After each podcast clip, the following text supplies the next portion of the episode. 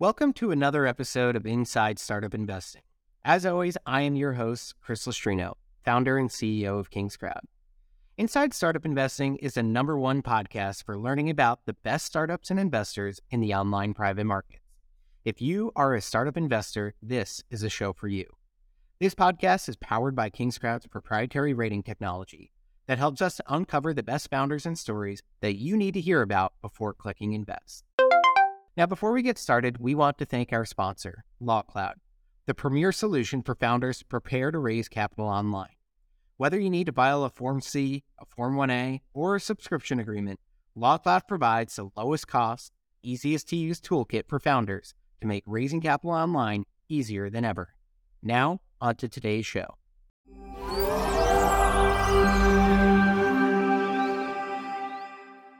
Today, we are joined by John Panaccione, who is the founder and CEO of Folla Capital. Uh, Folla Capital is a new marketplace uh, on the scene in the equity crowdfunding industry. And I think they have kind of a unique lens and angle that they're going after, which I'm really excited to explore more. Um, I have followed John's story for quite a while. He's been a contributor to Forbes for many years. He's written some really interesting articles on the space, and has been someone I've wanted to speak to for, for a good long time. So excited to have this conversation here today, and hopefully you are as well. Uh, so, with that, John, thank you so much for joining us here. Hey, Chris, thank you uh, for inviting me. I feel privileged to be here. Thank you. Absolutely. So, let's kick it off. Learn a little bit more about you and what are you up to at Folla Capital? Well, I want to uh, three founding partners here. So I have my role, which is typically uh, talking to people about capital raising in general and then uh, that's kind of my area of expertise. And then you know we're we're I couldn't be happier with how things are going with the market and how things are, the innovations that are occurring, which I'm sure we'll get into. And I just love my job, and uh, so that's what's going on at Folla. So far, so good, and can't complain. Can always be better, of course, but uh, things are going well. You know, we're in about our third year if you look uh, back in time, but uh, I'll be brief. Uh, I did some time in the Army after college. I jumped out of airplanes and stuff and uh, learned a lot from that. And um, did corporate America for a while. Then I founded my first company in 2003, uh, a startup.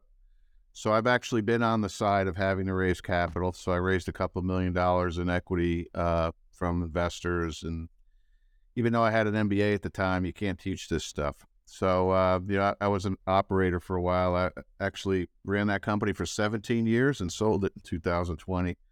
And before I sold it, we actually were getting into North Carolina's intrastate crowdfunding program. This was hmm. years ago as a software provider. And my old company was the first and only, uh, at the time, software provider authorized by the Secretary of State's office in North Carolina to be the provider for the platform. That's how I get into this business uh, originally.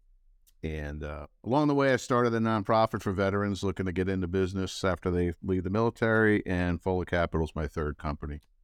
Very cool. Well, first off, thank you for your service. Thanks for jumping out of planes, and um, and let's uh, let's talk about that evolution where you know you were playing with those intrastate rules, which for the the real geeks who are very into this was kind of like a first first round of creating an equity crowdfunding type environment um, and now where we are today. What inspired you to say, you know what, let's take this a step further and get into this kind of newly emerging space? Uh, long story short, I my company always needed about a million dollars in working capital, um, and as many listeners might know, that's like no man's land. Or you know, it's too high for v- uh, angels, too low for VCs. And I, I, find a lot of companies are in that zone. But, you know, Reg CF now, for example, as we all know, can give up to 5 million, which is one of the reasons for that. But at the time, my company for years, we were profitable, but working capital, we always are undercapitalized. And that number, 1 million, is what I needed. So I was searching for all different ways to get a million dollars. I was trying, I was looking at EB5 programs, I was looking at all kinds of stuff. And then along comes Reg CF, and the Jobs Act. And then I was studying that, and of course, it took years for uh, the SEC to put the rules in. We all know that story. But during that time, the different states were adopting intrastate rules, and I was tracking it in North Carolina, which is where I'm at, where my business was at. And lo and behold, as soon as it got approved, I literally had a meeting at the Secretary of State's office, a face-to-face meeting, old school face-to-face meeting, and they were the staff there was happy that a company wanted to raise money under this new law. And um, they said, Well, that's great that you're here. Uh, the good news is you can do it now. I said, I know. That's why I'm here. I said, Is there bad news? He goes, Well, the law says you have to use a state approved crowdfunding platform. And uh, I said, Okay, which one is it? And they said, We don't have one. so uh, during my two hour drive back from Raleigh, I, I was think I was mad. And I said, Wait a minute, I own a software company. So I got with my head engineer, my CTO, and I showed them the requirements, and they go, "We we can do that with our product." So we we began to modify our product, working with the state to meet its requirements, and lo and behold, a few months later, you know, we were authorized to facilitate raises in North Carolina. So that's how I got into it. Got it. And and you made a great point, which I want people to to like really understand, which is, you know, if you go out and try and raise about one, I'd say even one to three million dollars. It is amazing. I mean, most VCs will basically just pass because they'll say it's not big enough. If you've watched kind of the the size of funds over the last 20 years, they've increasingly gotten larger and larger and larger. And because of that, they need to take bigger and bigger and bigger bets. So if you're in that range of needing one to three million, they can't make a big enough bet to make it exciting for their portfolio. And if you're above like 250 to 500, every angel is going to basically tell you, there's no way I could fund enough to get you there. So I really don't want any part of this because I don't want to take on the risk of being the only one funding this thing. And so it does. It creates a very precarious situation, which I can tell you I've been through uh, very much myself. I, you know, I was laughed out of like 30 plus rooms when I was trying to do a million dollar round by VC saying, good luck and we want no part of this.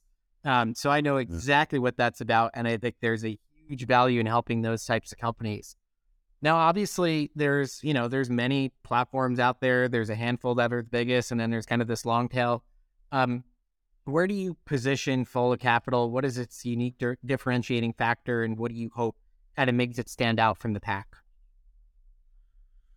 Great question. So, uh, well aware of who the players are in the industry. So we're a, a SEC registered broker dealer, first of all. So we're not we're in that group, and we we spent a lot of time and money getting there, and um, very hard to become one of those, as you know. And w- one of the reasons I, feel personally, and my partners feel that that's important, is we want to be able to give advice. So, um, you know, and we're able to. So, our approach is to actually work with small business owners, startup entrepreneurs, or people that have an active business. We're about 50 50 with our portfolio and to be able like to assess what they're trying to accomplish and what they already have and what they've done and say all right based on everything you've told us you know reg cf's not right for you. You should do a 506b or a reg d 506c or you should do a side by side or you should get a bank loan and we think we can get you one. So the, that's kind of the approach we take. We're not a one trick pony with reg cf um, and i think that's what makes us different uh, second, we focus, we're not exclusive to, but we focus on veterans in particular, military veterans, but we also have a passion for women and minority owned businesses. Those three groups um, have an extra hard time getting funding from traditional sources. So we love to help those folks because between me and the partners, we've kind of experienced that personally um, and understand that. So I think those two things. We're a broker dealer, and and we we try to give advice on which approach to take, which exemption to use. Um, number one, number two, we work with those specialized groups as a as a primary focus. Um, and I would say there's a number three too. We don't pass judgment on anybody. We don't say, "No, we think your business sucks, and we don't want to work with you because we think you're a loser." We we don't say that. We, you know, we allow people to come in and say, "Here is the process. Here are the regulations." We're a broker dealer. We can help you with this. We have a duty to the SEC and FINRA to do some level of due diligence and make sure that you are filling all the blanks and checking all the blocks. So we are going to do that. But if you're willing to, we'll take you on. We're not going to pass judgment. We like to let the community decide who's got a good business and who doesn't. So we don't like gatekeepers. Those are the three things I think that differentiate us.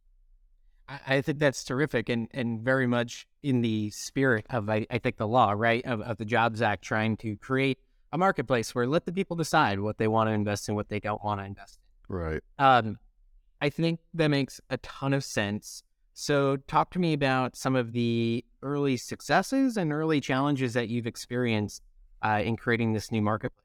So, um, you know, there's been a lots of false starts. I mean, with any business, not, you don't bat a thousand, right? So we all learn from our mistakes. Even capital raises aren't guaranteed. So as a business, we've learned that too. We we've absolutely continuously improved our own processes and stuff. Our, our first issuer was a group called Harmony Global Foods up in New Jersey, minority-owned business.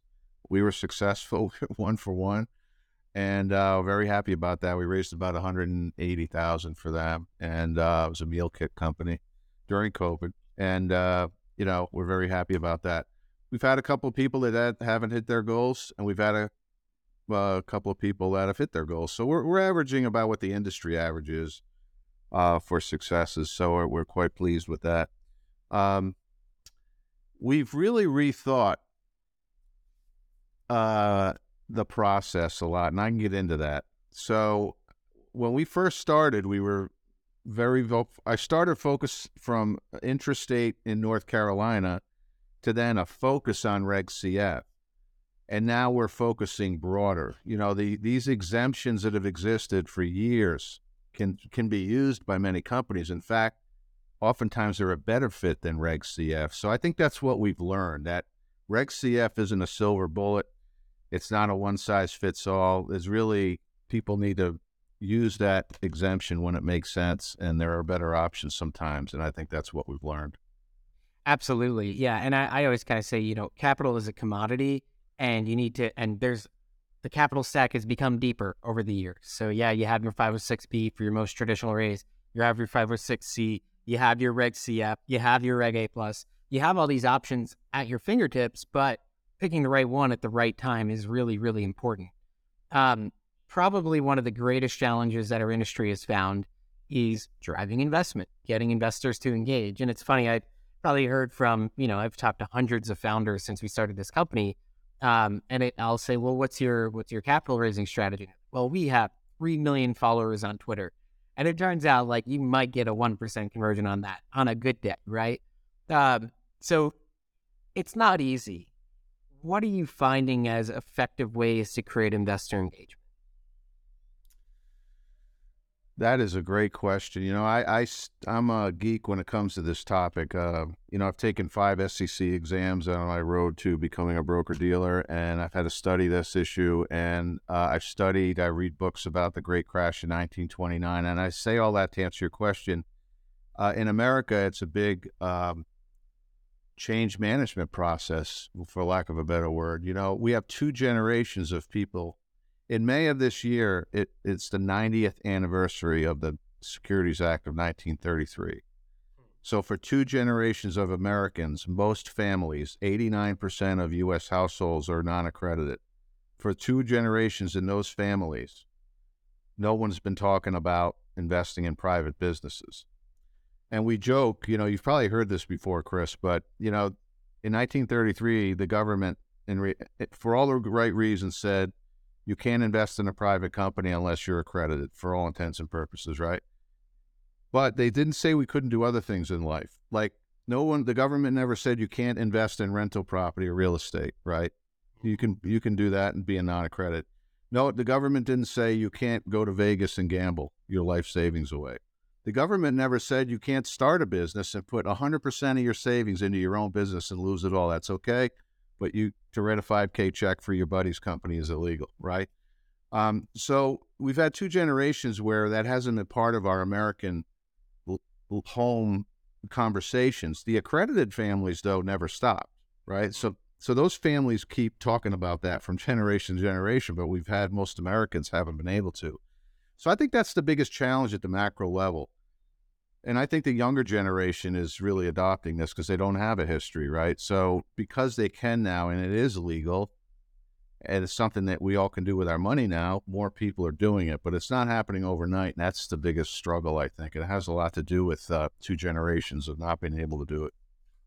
I, I, you know what? I haven't heard it said better than that, which is, I, I would say like just it's an awareness issue, but it's an awareness issue deep seated in two generations, whatever, 70, 90 years now of people basically being unaware or knowing that unable to, not even thinking about it. And now suddenly it becomes accessible to to the mass market. Um, it's a great point. So going off of that, what are some of the the ways that Folla Capital is thinking about how we overcome that hurdle? I mean, that's a it's a long game, right? Like how how do we get there? Well, again, it is a long battle. It's not going to happen overnight. Um, you know, we kind of look at things at the end of the day. I, I think the theory that you hang your shingle up on a website and and sit back and watch the money come flying in from total strangers is is not reality. And I tell people who come look at us as a potential uh, company might want to help, I said, if you hear that from a platform, run like hell. And I, I, I firmly believe that. Because if you look at the stats, right, some of which you report, that's not the case. So it comes down to the good old, old school. You need to go out and develop relationships, sell your story, and get people convinced to write a check, platform or no platform. That has to happen. And um, you know, we have this thing we do called the top five things you need to know to be successful with this. And number one is you got to be able to sell. Uh, you got to be able to two, do two things that are hard at the same time. One, explain your company in a few minutes so it makes sense, it gets people excited. And two, ask people for money. Both those things are hard. And when you're raising capital, you're doing that at the same time. And if you never sold anything in your life, good luck, right? So, um, I don't know if I'm straying from your original question, but it, it's uh, you know that's what we're seeing. It's it's hard. It's always going to be hard. And when you go into people to a pool of people that have never invested in a private business before, it's even harder because they have no idea how that works and they're afraid of it because it involves their money. Um, so that's what I think the main challenge is. So to answer your question, it comes down to people that trust you or believe in what you believe in or feel like they're part of your tribe. Those are the ones we're seeing write checks. So when it comes to veterans, minorities, and, and women owned businesses, for example, people that, that atta- attach themselves to those groups have a trust level that gets you at least halfway there to writing the check, right?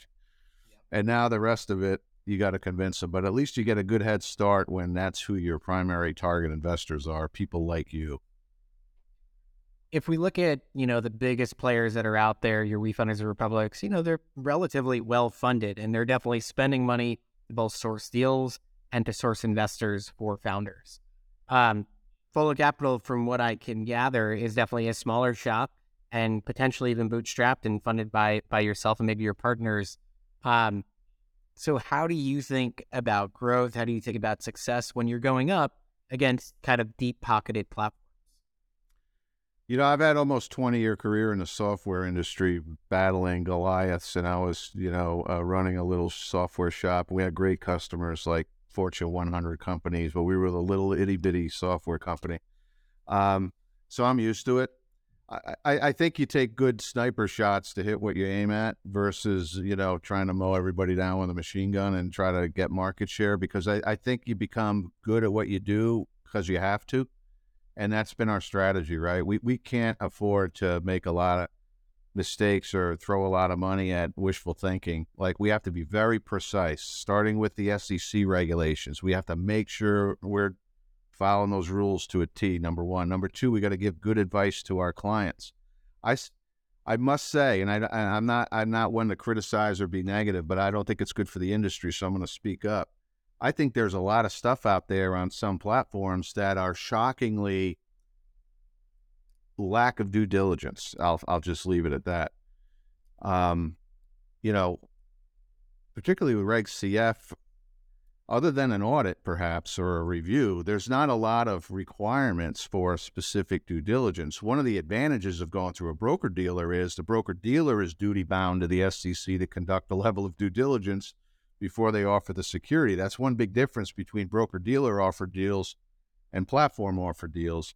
And when you go to um, deals that have not gone through some level of due diligence, that's a little robust. I'm not sure what's being offered to the public is are good offers, and then that could give us a, uh, you know, some dark stains on the industry over time if that's not cleaned up a little.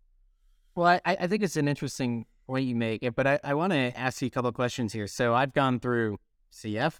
I've gone through A plus. I've gone through 506C.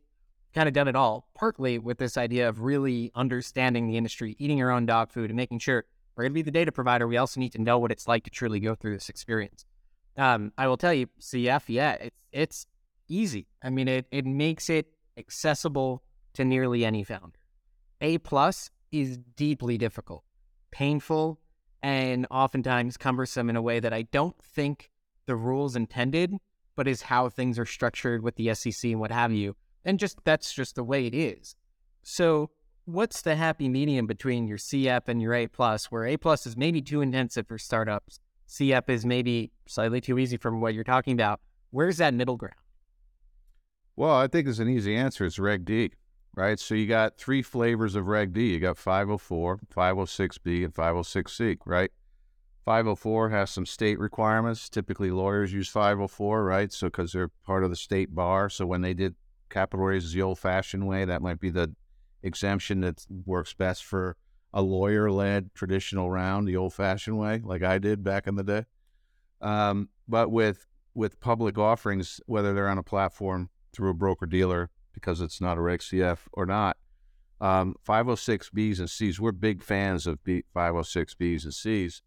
And the require, you know, my argument for the requirements, yeah, they're robust, but having run a business and raised capital and now helping companies package up their offerings, those requirements just reflect the level of due diligence that I believe all companies should go through, including our Reg CF deals. If you look at our Reg CF deals on our platform and look at the information we're disclosing and the projections, and it's the same due diligence a Reg D offering goes through with us, right? And um, you know, it's I I think to answer your question, Reg D would be my answer. Reg A's are very cumbersome in terms of the requirements. Reg CF are more relaxed. Um, and Reg D, I think, is a good happy medium. I'm actually curious to hear that because, I, I, again, just in my own experience, in in Reg D offerings, like technically, I'm not required to provide any information. It's kind of what the what the investor asks. Sometimes they ask really technical, deep questions. Sometimes they don't ask anything, and they just say, "Sounds good. Send over the paperwork." Um, so to me, like in some ways, there's less disclosure, and let you don't need to have an audit. You don't need a review. You could just kind of give them what you think. You know, I partly I think that's why like an FTX can happen because they didn't need to have anything audited or. So I I'm like not shooting it down, just trying to understand like what you think about Reg D is enabling better due diligence versus CF. Well, yeah, that's a great question. And I, I, think a lot of it has to do with Reg Ds allow you to go to more traditional investors, right? In some cases, you're limited to the, like a 506B, for example, it has to be people you know, right? So my answer to that question is when you go to raise money the old fashioned way to traditional investors, you got to give them a lot of information. I mean, when I had my software company and I was working with VCs to potentially get, it's months of due diligence and projections and all this stuff they want to see before they write a check. So it doesn't matter what the SEC regulations say you have to have. It's whatever a sophisticated, more sophisticated investor is going to expect to have before they write a check, right? To me, it's more of the latter. So you might use a Reg D 506 or a 50 uh, a 6B or C, and, and it doesn't really matter what the regulations say on one hand. It's the robustness of the due diligence and the material presented and how it's presented that's going to gain the confidence of a more sophisticated investor to write a bigger check.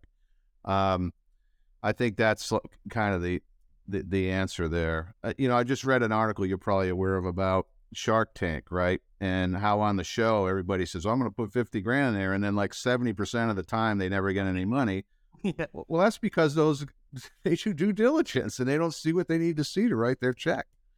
I think that's what it's all about. You know, no matter what exemption you use, even Reg CF, this a certain level of due diligence and material I think needs to happen to be successful if you're an entrepreneur raising money at all right? No, understood, and and I absolutely agree with that point. Um, it should be a rigorous process, and you did need to, you know, fight the good fight. So that that makes total sense to me. Um, so with that kind of mindset for Folla Capital, and you know, being more of a sniper than machine gun, perfectly well said for for a guy from the military. Um, what are your uh, like? What is your measure of success for Folla Capital over call it the next you know three to five years? I know five's hard. Maybe talk about. Yeah, you know, we have a couple of measurable goals. You know, we want to we want to raise 10 million this year, which is a lot for us, and you know, we're we're pacing towards that. You know, we're getting much better in terms of our scalability being a software person, you know, that's what I focus on scalability. So that's a selfish, measurable goal. But, you know, our real measurable goal that means more is the success rate of our clients, right?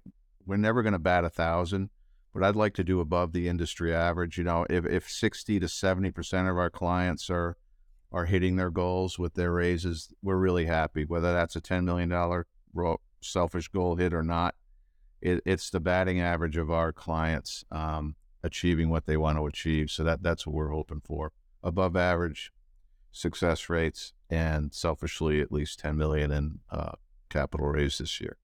I like that uh, equality over quantity, and saying, hey, we could do just a few deals, but if those deals do exceptionally well, that is success. Versus we did a thousand deals and they all raised a hundred thousand, so we hit our goal anyway. But did anyone really yeah. succeed? That's right. Yeah, a little bit of both, quality and quantity, right? And the balance yeah. there is important. Uh, one other question for you here, just because I, I think you sit at an interesting point to be able to think about this. Um, you have the type of company that can be venture backed or will be venture backed or already is venture backed, more of your typical startup, high scale, high growth type of company. And then there's this other type of company, and it kind of hits on your point about like these companies where maybe you need one to three million dollars, you don't really fit any bucket, could be the perfect type of company for a private equity buyout or just a buyout. And if it's priced right, you know, two to five, ten million dollar valuation, and you could grow into a 45, 50, 100 million dollar valuation, on minimal capital raise, that could end up being a really terrific outcome for any investor, um, even a little bit smaller than that. So, with that in mind, you know, how do you think about some of the companies that raise on your platform? Like, there's this intersection of this could be really good for a venture back type of company, but also more of like this mid market private equity type of company. What are your thoughts on that? I'd love to hear that. Well, good question. I think every company's profile is different. Their exit strategy is different, and and whatever whatever is unique to that company that makes them different defines what their uh, funding strategy should be, right? So if, if your exit strategy is to grow, like you said, you know, from to $40 million in revenue from say five, and you want to exit in five to seven years, that's an equity investor. And you might want to do a, a not a Reg CF, but a 506C or, uh, and go after traditional investors that can write big checks that Reg CF investors can't to get you the capital you need that is going to be patient to wait. Um, on the other hand, if you're opening up a bar, right, uh, a beer joint, um, equity is probably not even a good idea, period. So maybe it's a debt deal. We do a lot of debt deals, by the way. We can get into that. Maybe it's a revenue share agreement with nice perks for that beer place. And that's a better solution for them. And it's two very different groups of investors. So I think that's very important for people who want to raise capital to think through. What's your exit strategy?